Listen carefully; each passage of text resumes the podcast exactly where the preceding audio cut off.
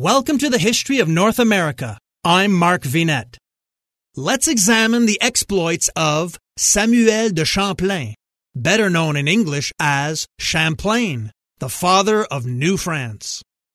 Let's learn more about this with the help of our friends at LibriVox. The founder of New France, a chronicle of Champlain, Champlain at Quebec. What follows is an illuminating comment upon the conditions that prevailed under the Bourbon monarchy. As Champlain saw things, the merchants who clamored for freedom of trade were greedy pot hunters. All they want, he says, is that men should expose themselves to a thousand dangers to discover peoples and territories, that they themselves may have the profit and others the hardship. It is not reasonable that one should capture the lamb and another go off with the fleece.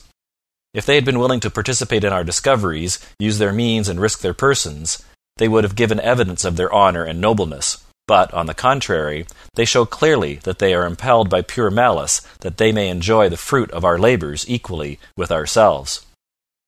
Against folk of this sort, Champlain felt he had to protect the national interests which were so dear to him and De Monts.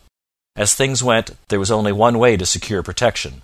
At Fontainebleau, a great noble was not habituated to render help without receiving a consideration. But protection could be bought by those who were able to pay for it.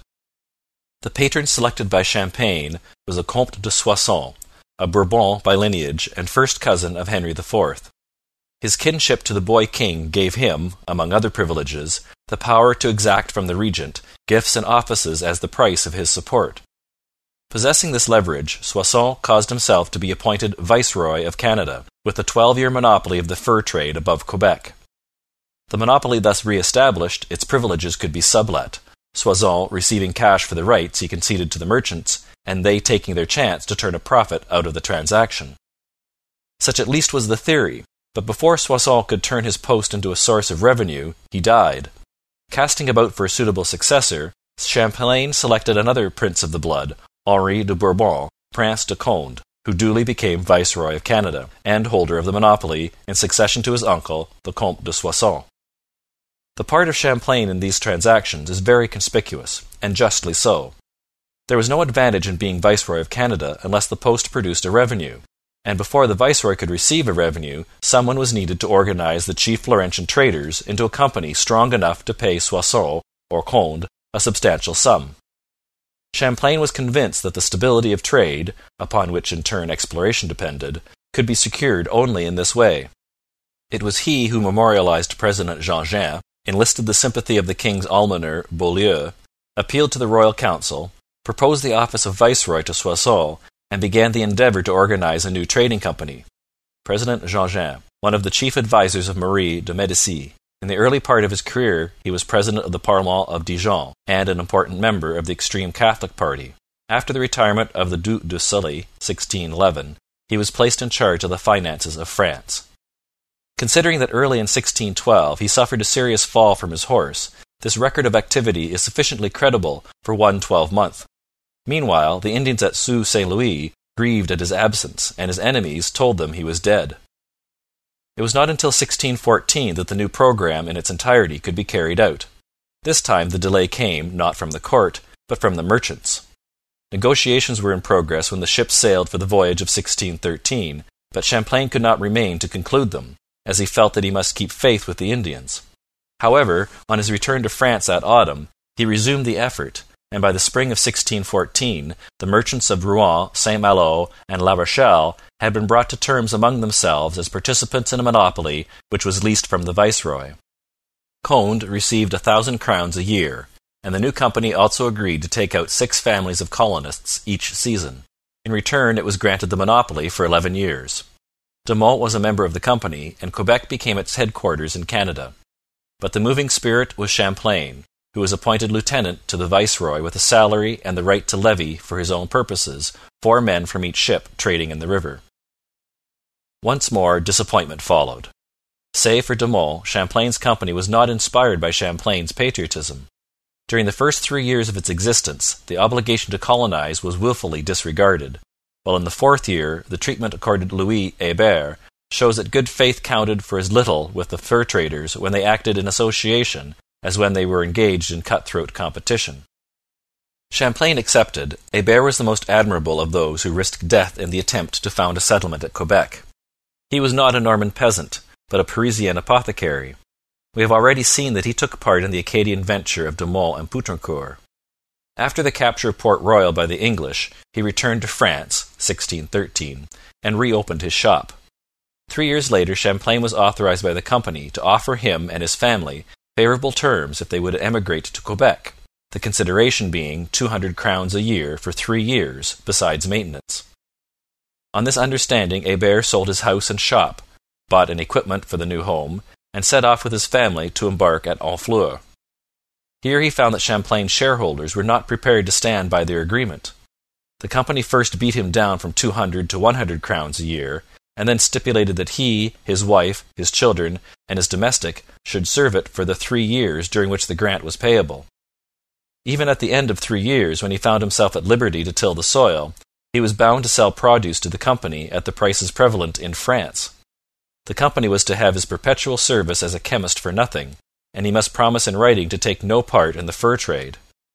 Hebert had cut off his retreat and was forced to accept these hard terms, but it is not strange that under such conditions colonists should have been few.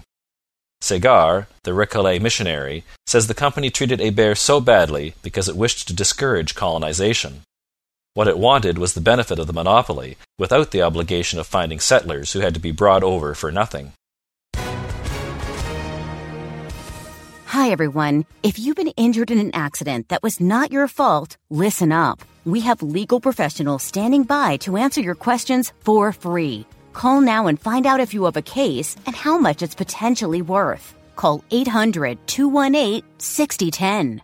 I'm here with spokesman John Wolf. So, John, tell everyone listening who should call right now. Well, Maria, first off, thank you for having me here. It's always nice to answer the listeners' questions. Now, as far as who should call in, anyone who's been injured in an accident and think you deserve compensation, give us a call right now. 800 218 6010. You'll find out if you have a case and how much it's potentially worth. Thanks, John. You heard it, folks. Take advantage of this opportunity and call now. 800 218 6010. Advertisement sponsored by Legal Help Center may not be available in all states. A man of honor like Champlain could not have tricked Hebert into the bad bargain he made, and their friendship survived the incident. But a company which transacted its business in this fashion was not likely to enjoy long life. Its chief asset was Champlain's friendship with the Indians, especially after his long sojourn with them in 1615 and 1616. Some years, particularly 1617, showed a large profit, but as time went on, friction arose between the Huguenots of La Rochelle and the Catholics of Rouen. Then there were interlopers to be prosecuted, and the quarrels of Conde with the government brought with them trouble to the merchants whose monopoly depended on his grant. For three years, 1616 to 19, the Viceroy of Canada languished in the Bastille. Shortly after his release, he sold his viceregal rights to the Duke of Montmorency, Admiral of France. The price was eleven thousand crowns. In 1619 Champlain's company ventured to disagree with its founder, and, as a consequence, another crisis arose in the affairs of New France. The cause of dispute was the company's unwillingness to keep its promises regarding colonization. Champlain protested. The company replied that Pontgrave should be put in charge at Quebec. Champlain then said that Pontgrave was his old friend, and he hoped that they would always be friends, that he was at Quebec as the Viceroy's representative, charged with the duty of defending his interests. The leader of Champlain's opponents among the shareholders was Boyer, a trader who had formerly given much trouble to De Monts, but was now one of the associates. When in the spring of 1619 Champlain attempted to sail for Quebec as usual, Boyer prevented him from going aboard. There followed an appeal to the crown, in which Champlain was fully sustained, and Boyer did penance by offering a public apology before the exchange at Rouen. It was shortly after this incident that Conde abdicated in favour of Montmorency.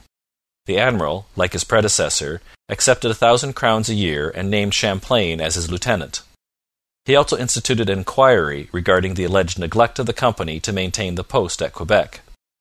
The investigation showed that abundant cause existed for depriving the company of its monopoly, and in consequence the grant was transferred, on similar terms, to William and Emery De Caen. Here complications at once ensued. The De Caens, who were natives of Rouen, were also Huguenots, a fact that intensified the ill feeling which had already arisen on the St Lawrence between Catholic and heretic. The dispute between the new beneficiaries and the company founded by Champlain involved no change in the policy of the crown towards trade and colonization. It was a quarrel of persons, which eventually reached a settlement in 1622. The De Caens then compromised by reorganizing the company and giving their predecessors five twelfths of the shares.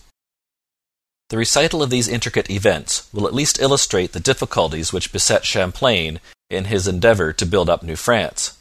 There were problems even enough had he received loyal support from the crown and the company. With the English and Dutch in full rivalry, he saw that an aggressive policy of expansion and settlement became each year more imperative.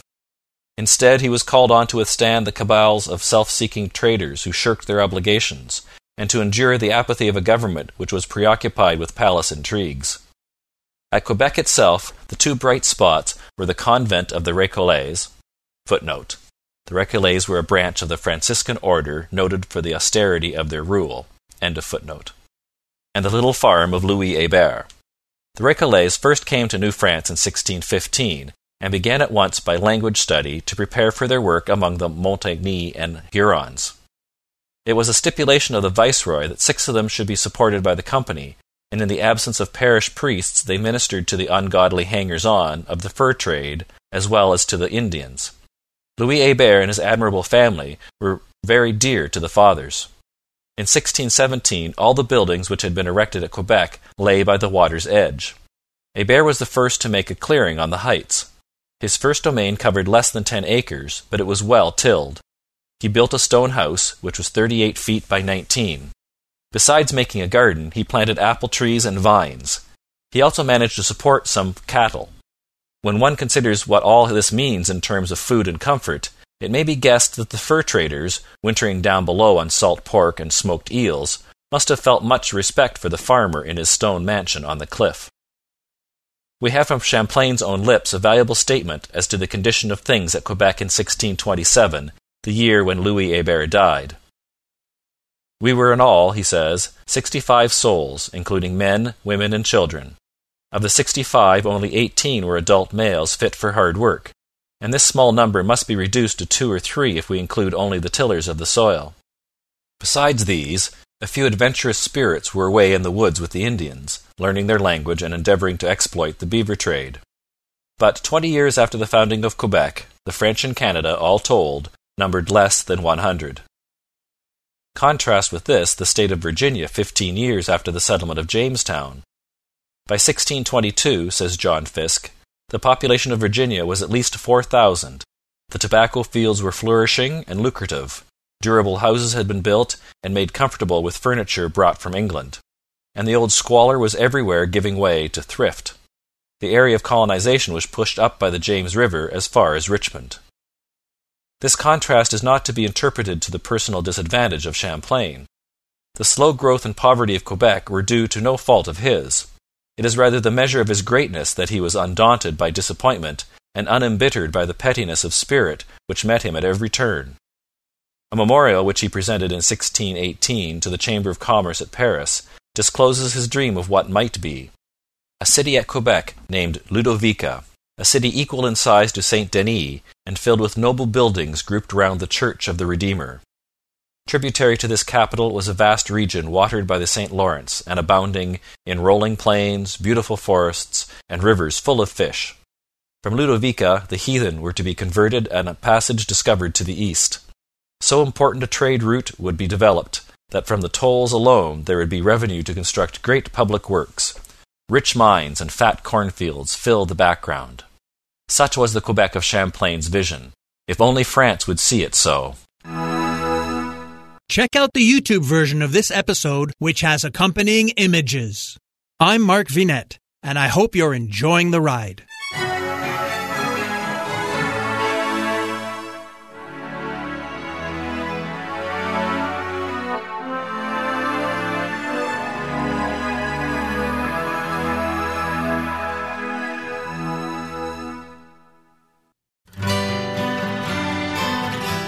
The Historical Jesus Podcast is the sweeping saga of the life and times of Galilean Jesus of Nazareth, as well as the faith, religion, and church founded to honor and disseminate his acts and teachings.